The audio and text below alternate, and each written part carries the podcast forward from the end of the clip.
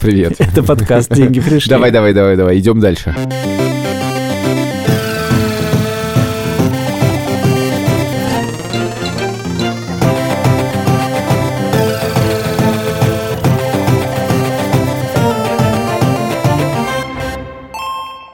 Привет. Подкаст «Деньги пришли». Саша Поливанов. Илья Красильщик, привет. Альфа-банк. Студия подкаста «Либо привет. Вы знаете, у нас снова медицинский выпуск. Он более того, гораздо более медицинский и гораздо менее полезный, еще менее, я бы сказал, полезный для большинства из наших слушателей. Яша, сын Ильи, заболел диабетом. Первого типа. Поскольку наш подкаст все больше превращается в сериал, то мы решили, что делать Яшу фигуру умолчания... Яше не, просто невозможно сделать фигуры умолчания. Нас волнует одно, а говорим мы про другое. Получалось чуть-чуть искусственно. Сложно было записывать, скажем так, выпуск про то, как здорово жить в Москве на следующий день после того, как Яшу выписали из реанимации. Вот это было действительно непросто. О, как сложно записывать выпуск не про э, диабет. Можно было, конечно, решить, что мы неделю пропустим, но ладно. Что-то я не подумал такое, пацаны. Может, из этого что-то получится. Может, не получится и не получится. Значит, сейчас максимально коротко расскажу, что это такое и как это появляется. Дело в том, что болезнь диабет первого типа – это аутоиммунная болезнь. Как она возникает, неизвестно. Почему она возникает? Это генетические, значит, предрасположенности. И она может даже не случиться. Случиться она может от любой херни, практически от любого вируса. Она может случиться от того, что, не знаю, герпес. Она может случиться от того, что... Это я сейчас все знаю. Естественно, я три недели назад вообще ничего про это не знал, не думал вообще. Она может случиться от того, что, не знаю, стресс. Вот я, например, рассказывал об этом, в частности, своему коллеге, а он сказал, да, у меня брат, у него тоже диабет первого типа, он случился в 2006 году, мы жили на границе с Ливаном, там случилась война, и на стрессе проявился диабет. То есть он реально может случиться от чего угодно. Он не случается от того, что человек ест конфеты, это не имеет никакого отношения к сладкому, это аутоиммунная генетическая болезнь, которая, как правило, проявляется до 30 лет, а может не проявиться. Значит, как это проявилось у Яши? Яша 8. Где-то за полторы недели до того, как случилось то, что мы называем манифестацией диабета, а также дебют диабета. Я очень много слов сейчас. Значит, Яша стал что-то много пить и много писать. И несколько уставать. Я пришел, значит, в школу за ним, и мне говорит, значит, учительница, что я же что-то очень сильно уставший. Как-то везде хотел поспать, что-то вот какой-то уставший. А до этого накануне он типа описывался, что тоже, в принципе, с ним никогда в жизни не случалось, а описывался сильно. Ночью ну, уставший, уставший. Забрала Яшу домой, а Яша дома везде ложится. На полу ложится, на ковре ложится, на кровати ложится. Просто ложится и лежит. Ничего не болит, температуры нет. Ну, какой-то он в прострации, он, короче, в какой-то. Ну, мы что-то пообсуждали с Катей, поволновались, поволновались, то решили, что он, может быть, что-то устал. Может быть, он не выспался из-за того, что он много встал вставать ночью из-за того, что пьет многое и писать нужно. Вот, на следующий день э, просыпаюсь, думаю, ну ладно, не пойдет я в школу. При том, что мне на самом деле кажется, что я решил, что он не пойдет в школу не потому, что я увидел что-то стрёмное, а потому что я решил, утро, что-то мы так полежали легче. вместе. Ну, да. легче так. Ну, как бы, ну, на... ну, в смысле, как бы, знаешь, есть такое, не пойдем в школу, такое утром ощущение. Еще у Лёвы была температура в этот день, поэтому я решил, ну, ну никто не пойдет, не пойдет, ничего страшного. И я ж такой встал, сказал, что ему лучше, что-то побежал, попил воды, и тут приходит обратно, ложится на кровать и говорит, что-то голова кружится. Ну, тут я немножечко застремался. Катя начала писать всяким врачам тоже советоваться. Я думаю, что, ну, есть у него платная страховка, которую я сделал через Яндекс. Альфа-страхование. И э, думаю, ну вызову, может, врача надо, потом думаю, что-то врач на дом долго едет у меня было тревожное ощущение, но паническое ощущение не было. Думаю, ну вызову скоро. Слава богу, слава богу, забегая вперед, хочу сказать, что вот у советского человека это немногое, но великое достижение советской культуры, что чуть что можно вызвать скорую, что в принципе невозможно в других странах, и это иногда очень хорошо срабатывает. Через некоторое время приезжает скорая, я ж просто лежит, а я ему еще думаю, ну ты поешь, даю ему еды, какао, приезжает скорая, задает пару вопросов, Яше, проверяют сахар, и, значит, а сахар проверяется мгновенно. Глюкометр, то есть укольчик такой пык, и сразу цифра показывается. И они так пык-пык-пык, о, в больницу. Показывает 26. Я говорю, я понять не имею, что это значит. Говорю, а теперь-то я уж все знаю. Говорю, а что это много? Я говорю, это мало? Он говорит, это очень много. Значит, потом выяснилось, что норма сахара для здорового человека типа от 3,7 до, до 5, что-то такое с половиной. Вот. Все остальное, честно говоря, полная фигня по сравнению с тем, что было в этот день. Потому что я вот сейчас рассказываю, опять волноваться начинаю, потому что, в принципе, это сахар, при котором люди впадают в кому, взрослые в том числе. И, в принципе, мы по краешку прошлись. Это состояние называется кетоацетоз. Я еще думал, это удивительно, значит. Помните, воняло ацетоном. Я думаю, откуда у нас растворитель дома? А потом выясняется, что когда в крови столько сахара, то он попадает в мочу, и, короче, организм начинает выделять ацетон. И реально кетоацетоз — это очень опасная штука, ну, реально от этого можно коньки отбросить. У нас сейчас уже есть лечащий врач. Я говорю, а у меня фотографии есть, Яш, хотите? Он говорит, да, давай, давайте посмотрим. Посмотрел, сказал, о, да, все правильно, в реанимацию. Это вообще как бы предотек головного мозга был, и вообще как бы хорошо, что вы успели.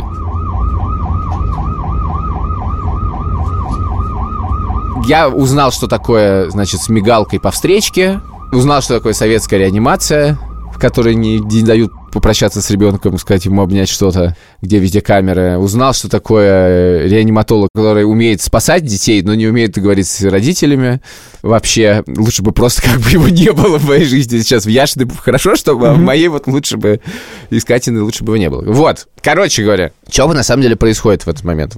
Диабет — это болезнь, в которой поджелудочная железа не выделяет инсулин. Инсулин — это, собственно, гормон, который отвечает за то, чтобы сахар в крови, чтобы организм его получал, да, чтобы он всасывался. И если инсулина нету, то этого не происходит. Дальше что происходит? Как бы сахар поступает тебе, он дико повышается, ну и начинается кетоацетоз, который момент, от которого ты впадаешь в кому и в конце концов умираешь. Диабет первого типа вылечить невозможно. Наука не умеет лечить диабет первого типа. И он инсулиновый. Это значит, что вот инсулин в начале 20-х годов, значит, открыли, 20 века, и это, на самом деле, ужасно интересная процедура, и вообще, в принципе, то, что я вижу, в этом есть некоторая магия, и пока что, то есть, с одной стороны, конечно, это дикий гемор, но вообще меня это несколько завораживает, то, что происходит, потому что ты начинаешь вручную настраивать организм человека. Ты вкалываешь инсулин так, чтобы его достаточно хватило на то, чтобы ту еду, которую ты съел, сахар расщепился, как бы, и попал в организм. При этом, если ты вколешь слишком много, то слишком мало сахара останется в организме, и это тоже опасно. У тебя в Фейсбуке я прочитал, что в той или иной степени сахарный диабет есть что-то типа у 10% американцев. Это очень для нас хорошая новость, да. Ты имеешь в виду, что поскольку она распространена, то она довольно неплохо изучается, на нее тратятся деньги. На нее и... тратится очень много денег, и она невероятно технологизирована. Мы немножко ушли в сторону. По хронологии нашего рассказа Яша находится в реанимации. Сначала человек, ребенок попадает в реанимацию, дальше один-два дня его, значит, откачивают, колят что-то там, и после чего его переводят в эндокринологическое отделение, где он лежит ну, собственно, что случилось, как бы... Подожди, ненавижу задавать эти вопросы, но тем не менее, это бесплатно? Вот скорая помощь бесплатно привезла, потом реанимация, это все бесплатно? Это, или... Смотри, ну это как бы, как ты решишь? Я сейчас, сейчас скажу развилки, они на самом деле очень понятные. Первый вариант. Страховая, которая была у меня. Я плачу там через Ян какие-то там, не знаю, 700 рублей в месяц на яшную страховку. Что-то такое. Страховая выбрала больницу, Тушинскую, и мы поехали туда. Дальше происходит реанимация. Реанимация, я честно говоря, думаю, что страховая реанимация от нестраховой реанимации не отличается буквально вообще ничем. Это просто реанимация, и это, помимо всего прочего, реанимация, которая не пускает людей. Не то, что не пускает людей, но информацию о своем ребенке ты имеешь право получить только лично, в Тушино с 14 до 16 каждый день. Все, единственный способ. Разумеется, ты находишь знакомых, и связи, которые будут тебе сообщать это более регулярно, ну, это прям советская ЭЗИКС, да, потому что когда у тебя ребенок в реанимации ждать следующего дня 14-16, извините, нет. Я как бы тут готов любые нарушать правила, но я так жить не готов. Дальше, после того, как реанимация заканчивается, тут есть, собственно, опять же, развилка. Это была бы там не платная скорая, бесплатная скорая, вот она привезла бы в эту больницу или в другую, в принципе, нужно вести больницу, которая умеет с диабетом работать. А дальше тебя переводят в отделение. Вот тут, собственно, в чем отличие одного от другого. Это будет одно и то же отделение с одними и теми же врачами.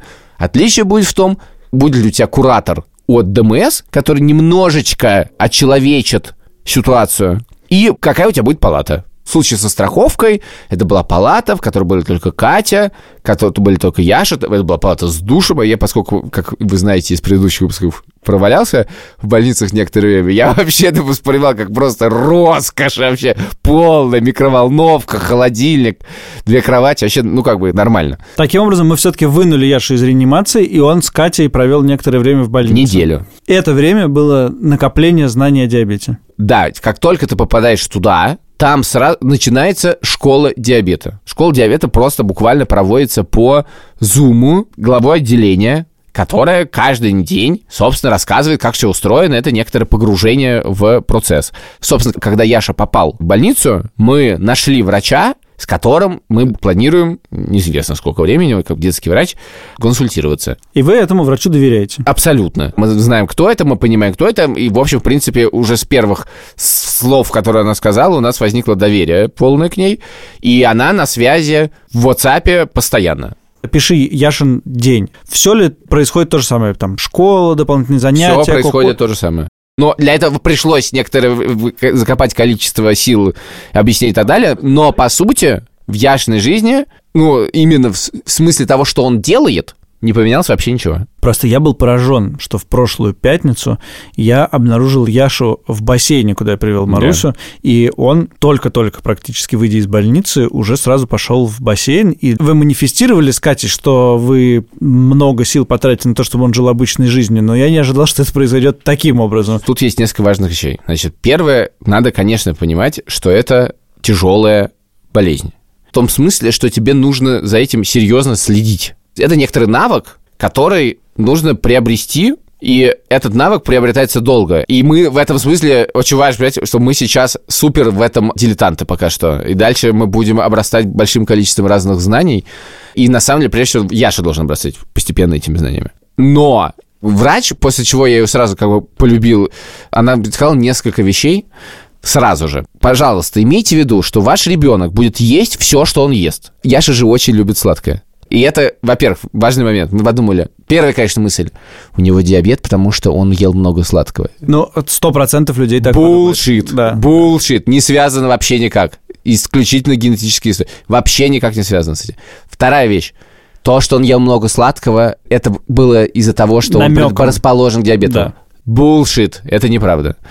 Третья вещь. Он никогда больше не съест мороженое. И Полная хрень ну, еще раз, в чем заключается болезнь? Ты должен находиться в балансе. Тебе нужно то поднять сахар, то опустить сахар. И опускаешь ты его инсулином, поднимаешь ты его углеводами, то есть сахаром.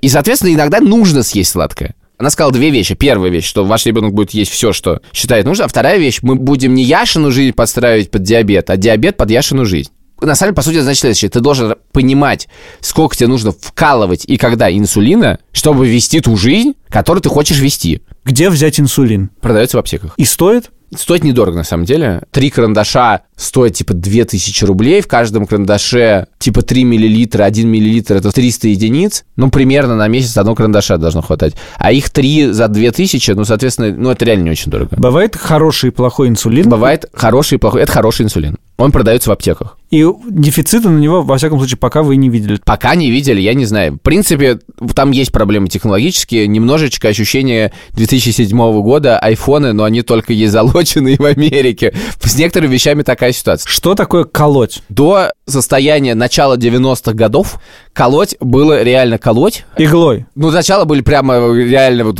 иглы-иглы, потом они стали поменьше иглы, вот, появились такие штуки, в которые можно, типа, надеваешь, она уже, и ты туда вкалываешь, это тоже появилось, типа, совсем недавно. Но это были иглы, это было очень плохо, потому что очень сложно было рассчитать дозу. Вот эти приборы, которые я сейчас говорю, типа, пены, вот эти карандаши, они очень точные. Ну и плюс это был реальный укол, им надо было учиться, вот это все. Сейчас карандаш это просто такая, это действительно выглядит как ручка. У нее очень маленькая иголочка, сменная, и она многоразовая. И ты просто откручиваешь количество единиц, которые тебе нужно, вставляешь это в себе в живот и нажимаешь на кнопочку и ждешь 10 секунд. Значит, для понимания простоты процедуры на второй или на третий день в э, больнице Яша это стал делать сам, и с тех пор он делает это сам. Мы этого не делаем, это не больно, и он этого немножко стесняется, в смысле, он не готов делать на, на людях, но как бы сделать это, например, в машине, ему совершенно ок. Еще одна ассоциация с диабетом – это помпы. Люди носят такие, ну, как я представляю, какие-то маленькие такие штучки, которые, возможно, сообщают о количестве сахара в организме. Есть два устройства. Первое устройство – это устройство мониторинга глюкозы. Их, на самом деле, бывает некоторое количество видов. Есть, собственно, две системы. Одна называется Dexcom американская, другая называется Freestyle Libre. У нас вторая. Выглядит как таблеточка. Ты ее приделываешь к плечу. Что значит приделываешь? вот так как бы как печать ставишь на себя. Я один раз, пока это делал Яша, он дико боялся, говорил, мне страшно, мне страшно, был травматичный момент, долго-долго, час я его примерно уговаривал, он рыдал. Мы договорились в конце концов. Мне пришлось пообещать ему, что мы сходим в аквапарк. За это время до сих пор не сходили, потому что я очень не хочу в аквапарк. И я нажал, и я же даже не понял, что случилось. Просто он ничего не почувствовал. Она меняется раз в две недели. Она стоит 4,5 тысячи рублей. 9 тысяч рублей в месяц. Уже, да, фиг, гарантированно 9 тысяч рублей в месяц. Есть люди, которые умеют как-то продлевать ее срок жизни. У нас она, правда, отвалилась через сколько-то дней, но есть специальные пластыри, которые можно заклеить, чтобы она не прозрачная тоже. Но выглядит она нормально, короче говоря. Выглядит как гаджет, короче говоря, модный. Но, но мы перешли отметку в 10 тысяч рублей в месяц. Да, мы перешли отметку в 10 тысяч рублей в месяц, дзынь. Это супер важная штука, дико облегчающая жизнь. Они тоже появились типа, в десятых годах, до этого их не было. Это вещь, которая мерит твою глюкозу и сообщает, какой у тебя сахар в крови. Как она это делает? Это к может поднести телефон и через NFC в специальном приложении, которого нет, естественно, в России, поэтому тебе нужно зарегистрироваться в немецком сторе, это скачать, как в некоторых гемор имеется, прикладываешь, и она тебе говорит, сколько у тебя сахара. Какая альтернатива этому? Альтернатива — это глюкометр. Это реально укол пальца, кровь и так далее. И это нужно мерить каждые несколько часов э, в любое это время ме- дня и ночи. нужно мерить, ну, мы, я мерю, сейчас меряю каждый час, на самом деле, вот, но, в принципе, кроме ночи, когда у меня есть стоит будильник на 2 часа и на 5, каждая игра, ночь, когда Яша со мной, если она слишком, не знаю, низкая, то я ставлю еще на через час. Короче, спать я предпочитаю по-другому, скажу так, в принципе, в жизни. И дальше на нее вешать, можно повесить вещь, которая едет к нам и уже, по-моему, две недели лежит на российской таможне под названием Bubble. Bubble — это штука, которая вешается на вот эту таблеточку. Она получает данные от, от этой э, Либры и отправляет их по Bluetooth в твой телефон. И что немаловажно, она делает это ночью, а приложение умеет просто кричать в случае опасных показателей. Так, ты обещал рассказать еще про помпу. Да, помпы у Яши это- нет. Помпы Яши нет. Нам сказали, что рано нам думать про помпу. Почему? Потому что, ну, для того, для того, чтобы пользоваться помпой, нужно, в принципе, понять сначала ручками, как у Яши все устроено. Короче говоря, нужно обучиться, потом будут помпы. Значит, помпа — это замена, собственно, этих карандашей, о которых я говорил. Ты вбиваешь помпу данные по тому, что ты съел и что ты собираешься съесть, я- ну, как по-разному. И она сама на основе разных показателей, которые в нее загружены, высчитывает, сколько инсулина дать, и дает. Мгм. Помпа, если что, меняется раз в три дня. И есть помпы пров- такие беспроводные, которые к пейджеру, вот ты реально с пейджером ходишь, это не очень удобно. А есть помпы беспроводные, которые выглядят тоже как такая таблеточка, и ты все через телефон делаешь. Ты все делаешь через телефон. Это реально поражает технологичность, вот когда Но и это организм регулирует. Технологичность стоит, я так полагаю, еще больше, чем 4,5 Значит, это не тысячи. просто стоит Ру- больше, значит, крутая помпа. Есть не крутые помпы, есть крутые помпы, но я совершенно точно уверен, что тут э, мы, мы не будем экономить и будем делать то, что Крутая Становится помпа. понятно, зачем, Да. короче, деньги зарабатывать. Вот. Но, короче, крутая помпа, как и разумеется, не продается в России. И поддержка помпы, не сама помпа, а поддержка помпы стоит, как нам сказали, 350 баксов в месяц. Ты так много раз сказал Катя, что очевидно, что надо сейчас Кате позвонить. А с Катей мы будем говорить не о расходах, э, дохо- связанных, о с- доходах. связанных с э, сахарным диабетом, а о нерасходах. Звоним. Звоним. Катюнь, как там Яковка? Покушал, покушал. Людям с диабетом положены какие-то блага от государства. И вроде бы как ты про это знаешь. Будем честны, эти блага называются инвалидность. Да. Как выяснилось, что было для меня большой неожиданностью, детский диабет первого типа дает право на инвалидность. Право на инвалидность дает бесплатную парковку для новенького БМВ твоего соведущего. Что очень возмутило Яшу, потому что он сказал, что у папы нет инвалидности, и не очень понятно почему. Так, что еще бесплатно, Кать? Проезд мне и Яше на метро. А мне? одному из родителей дают проезд на метро тому, кто оформляет. Это еще не все самое интересное, что дают тому одному родителю, как выяснилось, который оформляет. Так. Так, Это дает пособие 20 тысяч в месяц. Вау. Это дает э, 10 тысяч рублей в год на школьную форму. Это дает налоговый вычет. налоговый вычет с чего и сколько? Я не совсем поняла, я сдам декларацию, но это, как водится, как декрет. Это налоговый вычет, но с суммой не более чего-то там. Это дает стартовый пакет для человека с диабетом, глюкометр. Это дает ежемесячные расходники, штучки для глюкометров, э, ну, такие полосочки, куда ты угу. пригориваешь кровь, иголочки, инсулин. Это дает один раз в год проезд к месту санаторного лечения по России. Это дает 128 рублей на железнодорожный проезд к месту лечения. 128 рублей? Да.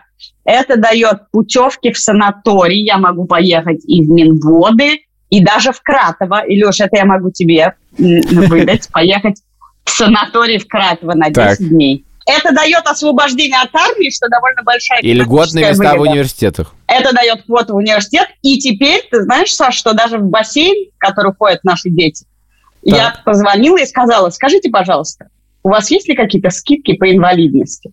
Сама по себе эта формулировка производит такое впечатление, что скидка тут же появилась, хотя это частное учреждение, и понятно, что у них нету никаких скидок. Ну и сколько скидка? У нас он 6 тысяч стоит, да? Да, 6 тысяч. 4 750 на каждого. А почему каждого? А Лева тоже получил? А Лева-то при чем? Позвони, спроси, а что вы второму дали? В смысле, они сразу двум дали? Да. В общем, везде надо спрашивать, проходить через э, эту не самую приятную формулировку. Это я чувствую как челлендж это сказать. Знаешь, как в кафе сказать не свое имя, когда тебя спрашивают, как кофе стаканчик подписать. Но новая вещь – это то, что я спрашиваю в магазинах, например, скажите, какое количество углеводов в вашем ржаном хлебе. Чем ты уже воспользовалась и как сложно было это получить? Чтобы этим воспользоваться, впервые в жизни я отправилась в страховую компанию, чтобы сделать Яше ОМС. После чего в тот же день, получив временное свидетельство, я пошла в поликлинику, удобную мне, около дома, и тут же приписала его к поликлинике, которая оказалась шикарной клинике «Чайка». Сходила к педиатру. У меня теперь направление, значит, в понедельник и в среду у меня будет марш-бросок по врачам три в один день, четыре в другой день, после чего они отправят в комиссию документы, после чего нам выдадут, это называется розовая справка, это будет инвалидность до 18 лет, ее не надо будет подтверждать, после чего мы сможем все получить. Что значит до 18 лет? А что будет после 18 лет? Во-первых, мы обещали Яше, что, скорее всего, в течение 5 или 10 лет, поскольку диабет очень распространенная болезнь, и уже ведется кучу каких-то этих самых генных разработок, велик шанс, что все-таки они начнут что-то делать такое с ним, что его просто либо не будет, либо он будет не иметь никакого значения, и тебе не придется бесконечно колоть себе инсулин. Но на данный момент в России всего лишь пару лет, по-моему, стали давать инвалидность до 18 лет, а значит, что не надо каждый год ложиться в больницу и подтверждать. В 18 ему нужно будет подтверждать какое-то время или просто инвалидность исчезнет? Ну, сейчас, 18 лет, ты должен прийти и подтвердить, да. Ну, прийти, ты ложишься в больницу и подтверждаешь диагноз. Что такое подтверждение инвалидности? Раньше, если у тебя, не знаю, тебе, тебя рак груди, тебе отрезали грудь, и ты как каждый год ходишь и показываешь, меня нету. Или там у тебя нет ноги, и ты каждый год ходишь, стоишь в очередях и говоришь, видите, до сих пор нет. У тебя комиссия из пяти врачей, они говорят, да, нет ноги. Нет ноги, нет ноги. И как бы тебе подтвердили, и ты упрыгиваешь, и год еще можешь жить спокойно с инвалидностью. Но надо понимать, что то, что мы получим, более-менее полностью покрывает все расходы на Яшин диабет, не считая того, что он стал очень много есть. Исходя из твоих слов, вообще государство что-то шарит в людях с диабетом. Возможно, это наш такой механизм защиты, но я испытываю некоторую неловкость, что ну, Яша будет иметь те же привилегии, как и очень тяжело больные дети, обслуживание и забота о которых стоит, конечно, в разы больше. И есть эти орфанные лекарства, которые не привозят, которые выдаются по квоте, эту квоту надо выбивать. Все-таки это настолько распространенная болезнь, что эти расходники, они, ну, даже мы бы тратили на это 20 тысяч, а не 200 тысяч, как приходится тратить на какие-то другие... Слушай, а эти 20 тысяч – это общероссийская практика или это московская какая-то... Нет, московская шикарная. Вот эта форма, например, школьная форма – это московская. Ага. В больнице же сразу появляется такой комьюнити, у меня есть чатик в WhatsApp. Как называется? СД1, видимо, чего-то, диабет первого типа. Сахарный диабет 1. А, и там, да, и там несколько, несколько матерей, с которыми я лежала. И там одна была женщина такая боевая. У нее ребенок заболел в декабре, девочка. Она в январе отправила в школу. и типа все, ни разу там не появлялась. И, значит, еще в школу не хотели возвращать, она там отскандалила. Ну и что-то, мы ходили курить с ними унизительно, потому что нельзя было выходить, и мы каждый раз отпрашивали. Он все мне рассказывал. Там требую инсулиновую ручку, наполовину не дадут, пиши в соцзащиту, там что-то, что-то. Ну, я в какой-то момент так стою, говорю, ну, ну, хоть в армию не пойдет, там, что-то мы курим, курим, а она все меня учит, учит. Я говорю, а где ты работаешь там? В армии.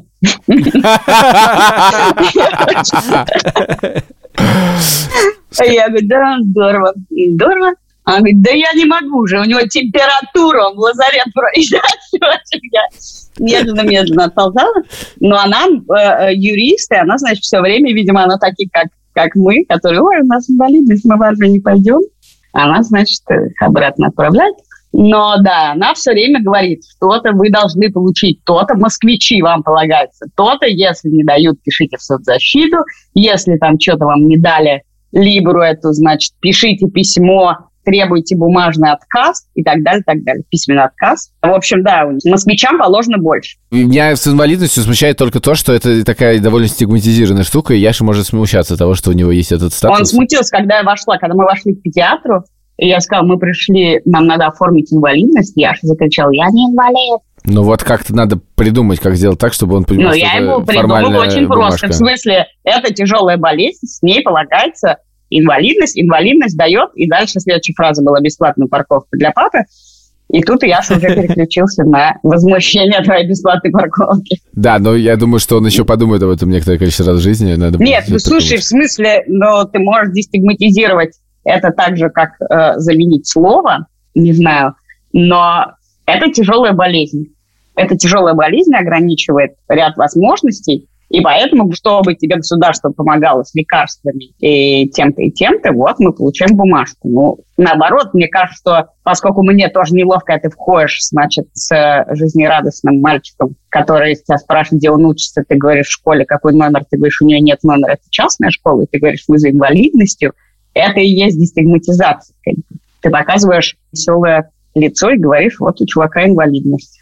Это так же, как, знаешь, была акция «Доступ есть», когда звезды ездили на колясках, чтобы показать, что люди на колясках могут ничем не отличаться или быть очень узнаваемыми. И ничего в этом нет стыдного. Ты знаешь, Саш, что Илюша, как школьник, пытается обставить меня э, в, так сказать, лучших оценках. Он все время гордится тем, что его хвалят эндокринолог. Просто к врачу надо каждый вечер присылать табличку, где у тебя по часам написано, сколько, значит, был сахар, что когда было съедено. И я присылаю, и мы что-то переписываем с Катей, и Катя говорит, да, вот послушай, там э, Софья Павловна сказала, что ты прекрасный папа, и что, и что она таких папа еще не встречала. Я, я расплылся весь такой, да, слушаю, послушал, а там нет этого. Я говорю, Кать, зачем ты это делаешь? Она говорит, а ты плохо послушал. Я послушал еще раз. Там этого не было. Она просто издевается надо мной. Почему издевается? Э, вот это не называется издевается. Это называется издевается. Я, поверь, я точно знаю. У меня есть опыт. Нет, если бы ты точно знал, но об этом мы поговорим в другом выпуске. Катя, пока. Пока. Пока.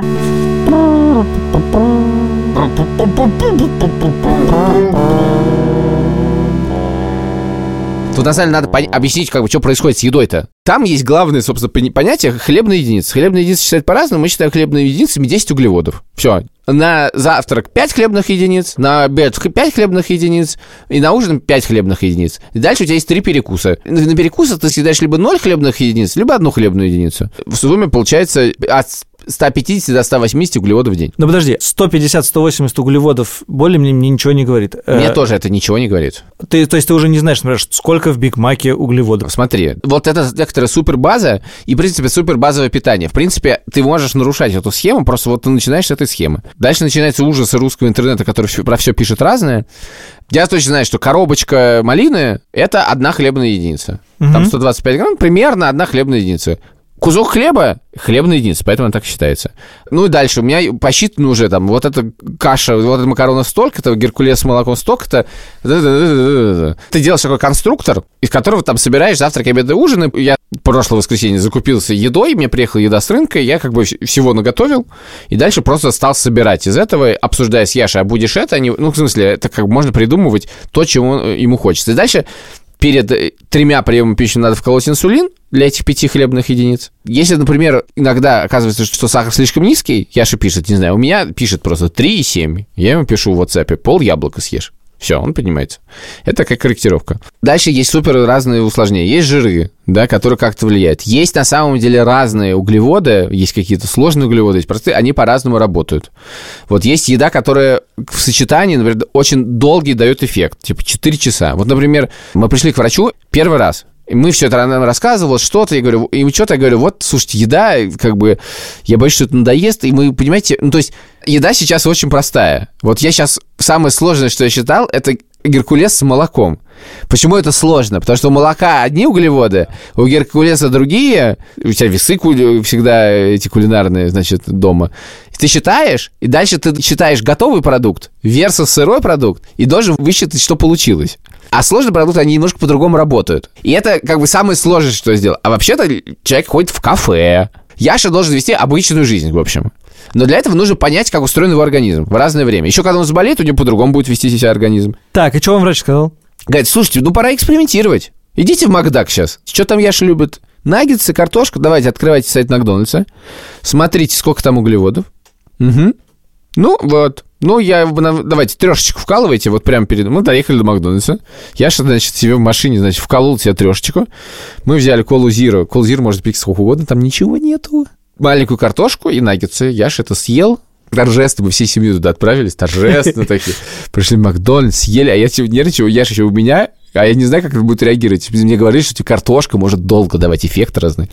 Я, а время, типа, 11 вечера, я думаю, ну, спать, видимо, не придется, но я немножко нервничаю, в общем. Ну, съедаем, приезжаем домой, сахар 3,7. Ну, я говорю, пол яблочка дает, пол яблочка, сахар сразу 6, уже хорошо. Пишу, значит, совпал, он говорит, все-таки набор какой-то грустный. Где бургер? Вот и она говорит, если бы бургер был бы, то в сочетании с картошкой это был бы эффект часа на 4 вот такого, типа сахара, и надо было бы следить. А это сочетание такого не дает, но набор грустный. Я говорю, а что грустно? Я ж не любит бургеры, а это он любит. Он говорит, ну отлично, тогда это просто идеально нам подходит. То есть мы теперь знаем, что вечером, если мы хотим в Макдак за шестью наггетсами с картошкой, две с половиной прямо перед этим вколоть, и можно жрать. И это настройка организма такая происходит. Очень интересно. Позанимался спортом, сахар падает. Поэтому после этого можно, или перед этим, можно есть что-нибудь сладенькое. Надо тоже это все рассчитывать. Ты учишься своему организму. Ну, Яша. Ну, да, но при этом организм растет, и он немножко меняется в какой-то момент. Ну, проблемы решаем по мере поступления. А как все это Яша? Сейчас есть на самом деле несколько моментов, которые сложны. Во-первых, поскольку это не читалось постепенно, и организм недополучал энергии долго. Угу. И когда это появляется, то организм начинает как бы восполнять это, и я же все время хочет есть. И это как бы должно пройти. Поэтому сейчас это уже помягче стало, но у него жор. Вторая вещь, у него есть, конечно, некоторые перепады настроения. Это связано с тем, что он был в реанимации, у него появляется, там, особенно с Катей, Катей со мной немножко по-разному себя ведет, и с Катей он ведет себя, как будто бы произошел откат, типа, на пять лет назад, и это тот же самый маленький Яша, а маленький Яша был маленьким чудовищем, вот, который абсолютно выводил всех из себя, потому что он все время ныл, ныл, ныл бесконечно. Со мной этого не происходит. Со мной, вот. Но у него, типа, дикие могут быть перепады настроения. Вот. Э, то есть он вроде веселый, тут я везу его куда-то, он просто, как бы, видно, ну, просто депрессия у человека, как будто бы. Но в целом Яша супер молоток, он бодрый, веселый и, в принципе, нормально к этому совершенно относится. А он, э, ты понимаешь, он друзьям что-то рассказал, как, да, как у него отношения да, да, да. с друзьями? Нет, дальше важно, как кто как подключился. Очень важно, конечно, когда ты чувствуешь какую-то фоновую поддержку, и поддержку не в смысле, как бы, ну что вы, ну как вы, как вы, вот это, а вот когда, не знаю, школа говорит, мы хотим уже прийти, хотим денек посидеть, э, там, последить, я следил. А на следующий день я говорю, а давайте уже, и вот вам инструкция, давайте-ка сами. Они говорят, да, сами, мы хотим сами. И школа сказала, мы хотим привести человека, который мы поговорить хотим в классе про это, рассказать, что такое диабет, чтобы все знали. Мы не против любым, мы говорим, мы очень за. Короче, мы максимально за то, чтобы это было открыто, понятно и так далее. Дальше Кококо. Кококо — это бывший Яшин детский сад, который нельзя называть детским садом, который ходит после школы. Который тоже говорит, вот мы хотим сами попробовать. Мы говорим, хорошо, и, и тоже у нас есть чатик Яша в школе, есть чатик Яша в Кококо, в если что, что-то происходит. Сначала было больше вопросов, сейчас почти, почти никаких вопросов нету. Плюс Кококо поступил уж совсем невероятным образом. Они позвонили Леве и сказали, Лева, мы хотим взять тебя на работу, чтобы ты помогал младшей группе. И будем тебе платить 200 рублей в день. Лев в полном восторге. Вау. После своей школы приезжает в Кококо и каким-то образом там помогает. Я не совсем я понял, его как. типа, постоянно там вижу. Он работает. Мне он рассказывает анекдоты. Со стороны кажется, что вы, конечно, просто не молодцы, а молодцы в квадрате, в кубе и в чем там еще бывает. Дальше уже моей математики не хватает, потому что то, с каким поразительным спокойствием вы восприняли то, что есть проблема, ее нужно решать, и вообще то, что в этом много говорите, это супер какая-то вещь, э, недоступная мне. И то, как ты этот весь выпуск провел, конечно, совершенно поразительно, и тот редкий момент, когда я совершенно не могу себя поставить на твое место и представить, вот каково это все. Надо. Короче, не надо, да, но и вот почему-то я уверен, что я бы так спокойно весел э, не был, и это какое-то грандиозное уважение у меня вызывает. В нашей жизни были разные проекты, которые случались, которые нужно было сделать. И самый сложный проект, который был такой вот логистический в нашей жизни, переезд из Риги в Москву. Вот я все меряю уровнем сложности. Вот моя хлебная единица, Хлебная единица. это переезд из Риги в Москву. Вот пока что диабет, если честно, это где-то половина хлебной единицы. Но есть нюанс, что переезд он случился, а это будет с нами всегда. И там действительно, ну, на самом деле, просто это все инвестиция в будущее. Чем надо сейчас очень постараться, разобраться, и превратить это просто в некоторый фон. Ну, много чего фоном происходит. Не знаю, в туалет надо ходить ну, несколько раз в день фоном. Но это некоторые гигиены. Плюс надо сказать, что удивительная вещь, что то, что мы живем отдельно, Катей, это Дисциплинирует. ну, во-первых, ты точно знаешь, какие дни твои, и это твоя ответственность, она не размывается. Во-вторых, ты точно знаешь, какие дни не твои. И ты, как бы, ну и нормально. Я же такой расцвел тоже, на такое столько внимания на него. Он, это тоже, мы столько времени вместе провели приятно. Ну, в этом есть на самом деле много хорошего. Ну, в смысле, не в болезни, а в смысле то, как происходит какие-то отношения, э, любви, э, которые разливается. Это, все очень ценно, на самом деле. И, наверное, мы еще много чего потом э, отрефлексируем, но пока что можно пожить. Спасибо. Пока.